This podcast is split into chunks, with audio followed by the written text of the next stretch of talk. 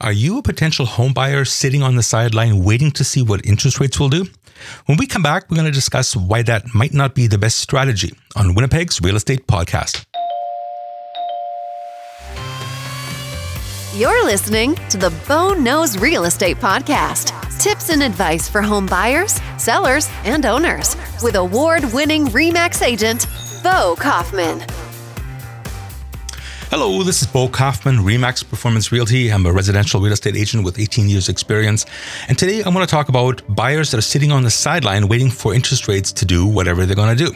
So I recently talked to a buyer who was thinking of getting into the market, but then said they're going to hold off to see what's going to happen.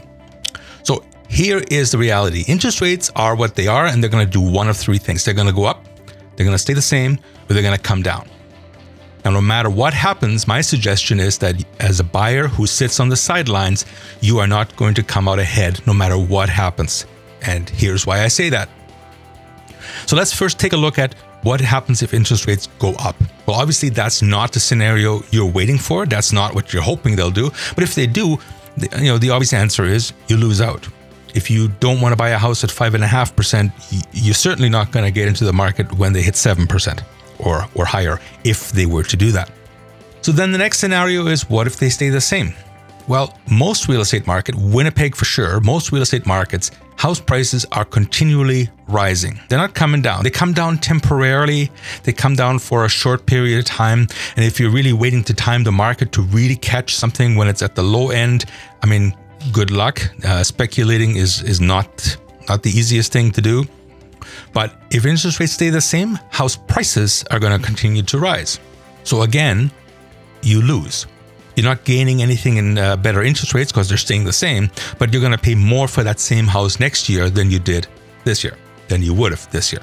All right, so let's see what happens when interest rates do come down and and in my opinion they will by the way this whole thing it's just it's my opinion based on 18 years of real estate experience um, I heard a realtor once say, "I have two balls, neither of them are crystal."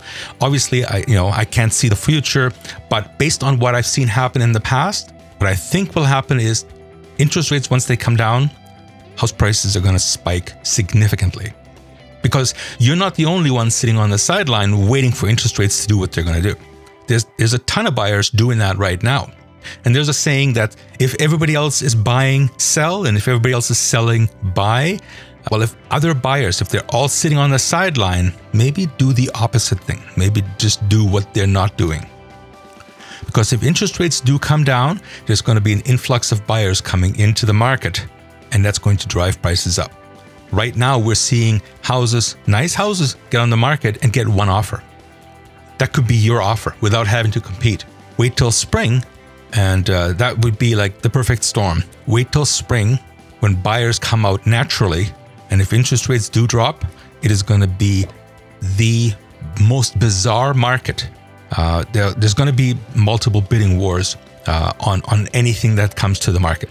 So, are you uh, sitting on the sideline? Are you waiting for interest rates to either come up or come down? So, here's a little pearl of wisdom I should put on t shirts. My saying is interest rates are fleeting, the house price is forever.